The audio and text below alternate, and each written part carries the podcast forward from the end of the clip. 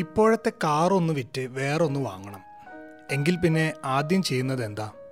Car നന്നായി കഴുകി polish ചെയ്ത് മാർക്കറ്റ് പ്ലേസ് പോലുള്ള ഏതെങ്കിലും ഓൺലൈൻ പോർട്ടൽ വഴി വിൽക്കുക അല്ലേ? എന്നാൽ ഇങ്ങനെ കാറ് വിൽക്കുമ്പോൾ നമ്മൾ പാലിക്കേണ്ട മാർഗനിർദ്ദേശങ്ങളെല്ലാം പാലിച്ചില്ലെങ്കിൽ ചിലപ്പോൾ വലിയ അബദ്ധങ്ങളിൽ ചെന്ന് ചാടിയേക്കാം. എസ് ബി എസ് മലയാളത്തിൽ ഇന്ന് നമ്മൾ കേൾക്കാൻ പോകുന്നത് ഓസ്ട്രേലിയയിൽ കാർ വിൽക്കുമ്പോൾ ശ്രദ്ധിക്കേണ്ട കാര്യങ്ങളെക്കുറിച്ചാണ്.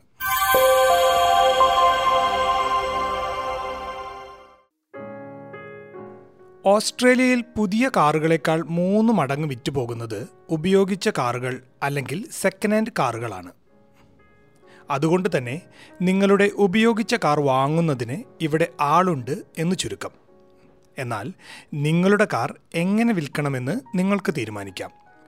New South Wales fair ട്രേഡിംഗിലെ director of regulatory engagement Cathy Townsend പറയുന്നത് ഉപയോഗിച്ച കാറുകൾ വിൽക്കുന്നതിന് നമുക്ക് ചുറ്റും ധാരാളം മാർഗങ്ങളുണ്ടെന്നാണ് For people wanting to sell their own car, the first decision that they have to make is how they'd like to sell it. So there's a couple of options. They could sell through a dealer, they could sell it through an auction house, or they could sell it directly to someone using one of the various selling platforms, most of which, of course, are on now online.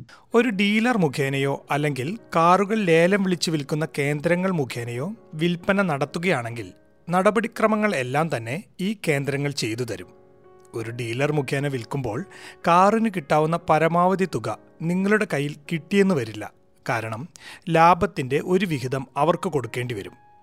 ഇനി option നടക്കുന്ന സ്ഥലങ്ങൾ വഴിയാണ് car വിൽക്കുന്നതെങ്കിലോ? കാറിന് കിട്ടുന്ന തുകയുടെ പത്തു മുതൽ പതിനഞ്ച് ശതമാനം വരെ കമ്മീഷനായി നൽകേണ്ടി വരുമെന്നാണ് കാത്തി ടൗൺസെന്റ് പറയുന്നത് Any buyer is going to want to verify the vehicle against the registration papers, and they may even ask to verify that you are the actual owner. So, ask, for example, your license to verify that. They'll also want to check the vehicle details. So they may want information such as the VIN or chassis numbers, which are available on the registration papers. And this is mainly so that they can do a check to see if there's any money owing on the car through the Personal Property and Securities Register.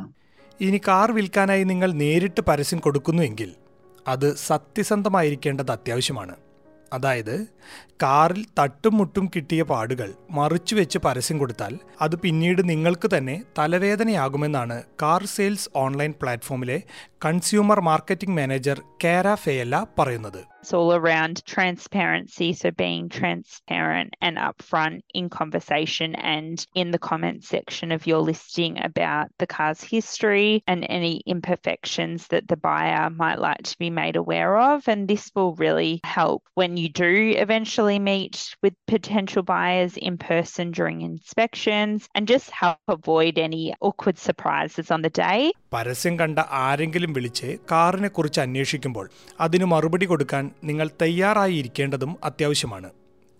Online പ്ലാറ്റ്ഫോമിൽ ധാരാളം പരസ്യങ്ങൾക്കിടയിൽ നിന്നുമായിരിക്കും നിങ്ങളുടെ കാറിനെ കുറിച്ചറിയാൻ വിളിക്കുന്നത്. അപ്പോൾ മറുപടി കിട്ടിയില്ലെങ്കിൽ സ്വാഭാവികമായും മറ്റു പരസ്യത്തിലേക്ക് കാർ വാങ്ങാൻ ആഗ്രഹിക്കുന്നവർ പോകും. കാറിന് എന്ത് വില പ്രതീക്ഷിക്കാം എന്ന് തീരുമാനിക്കുന്നതിന് മുമ്പ് അതേ മോഡൽ കാറിന് ഇപ്പോൾ മാർക്കറ്റിൽ എത്ര വില ഉണ്ടാകുമെന്ന് അന്വേഷിക്കുന്നതും നല്ലതായിരിക്കുമെന്നാണ് കാരാഫെയല്ല പറയുന്നത്. We know that buyers are very switched on. They do their research. So if you're serious about selling, try and price your car within the recommended range, which would be around that true market value to help you attract interest. The next tip is around negotiations. There are buyers that do like and enjoy the opportunity to negotiate the price. So it's always worth considering this when setting your price. And if you can allow a little bit of wriggle room in your listing price to allow for negotiations.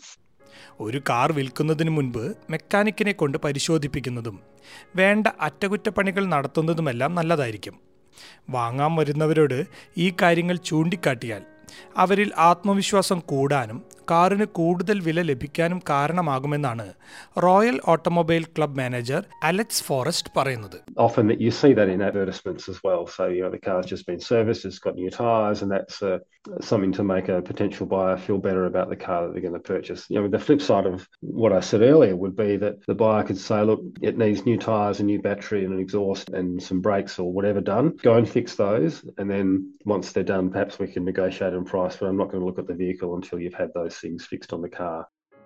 എന്നാൽ വിൽക്കുന്നതിന് മുൻപ് കാറിന് സൺറൂഫോ ടോബാർ ഘടിപ്പിക്കുന്നതോ പോലുള്ള modification വരുത്തുന്നതുകൊണ്ട് പ്രത്യേകിച്ച് മെച്ചമൊന്നും ഉണ്ടാകില്ല എന്നും Alex കൂട്ടിച്ചേർക്കുന്നു I guess if you're talking about roof racks and a roof bar and bigger wheels and tyres or different sort of add-ons like a tow bar and that sort of thing, typically they don't really in- increase the value of the car unless the buyer really specifically wants those things on it. That might incentivise them to pay a little bit more for it. But typically, all those add-ons and optional extras that you can buy in the aftermarket that add much more to the value of the car, especially if the buyer has to go and modify the car again back to how it was before because like those optional extras that are on it.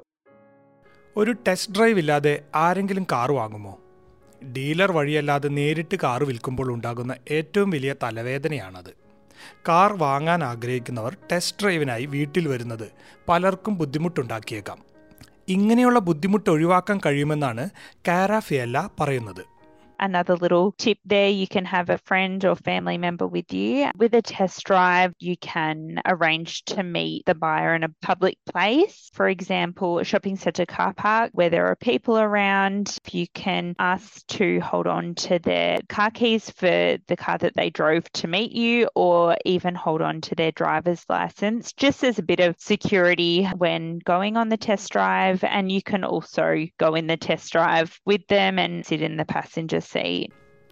ചില സംസ്ഥാനങ്ങളിൽ ഉപയോഗിച്ച car വിൽക്കുമ്പോൾ compliance condition check പാസ്സാകേണ്ട ആവശ്യമുണ്ടെന്നാണ് Alex Forrest പറയുന്നത് in Victoria, whenever a vehicle is bought and sold, it needs to come with a recent roadworthy certificate. And that's not required in Western Australia. So there's a significant difference in the vehicle checks that are required by law across the different states in Australia. And then there are also the vehicle mechanical condition checks that are not mandated, but they are highly recommended for people who are looking to buy a used car.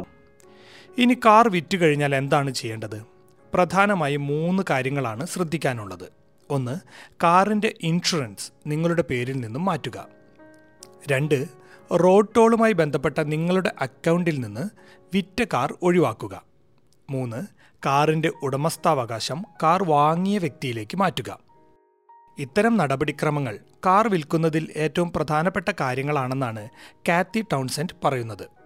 In New South Wales, that's through Service New South Wales, and you'll need to notify them about the disposal of the car. So, this is important to do as soon as possible after selling because it'll stop you receiving any fines that might be incurred by the new buyer. So, I advise to check with what your local state requirements are. They will change from state to state, but in most cases, you will have to notify whoever is your motor vehicle registering authority.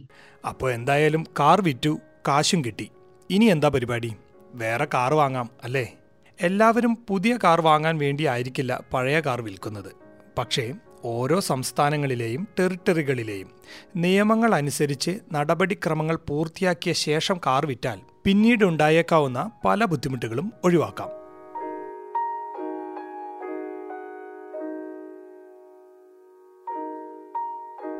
ഇതുപോലെ നിങ്ങൾ ഓസ്ട്രേലിയയിൽ ജീവിക്കുമ്പോൾ അറിഞ്ഞിരിക്കേണ്ട അടിസ്ഥാന നിയമങ്ങൾ അടങ്ങുന്ന പരിപാടികൾ S B S Malayalam നിങ്ങളിലേക്ക് എത്തിക്കുന്നു.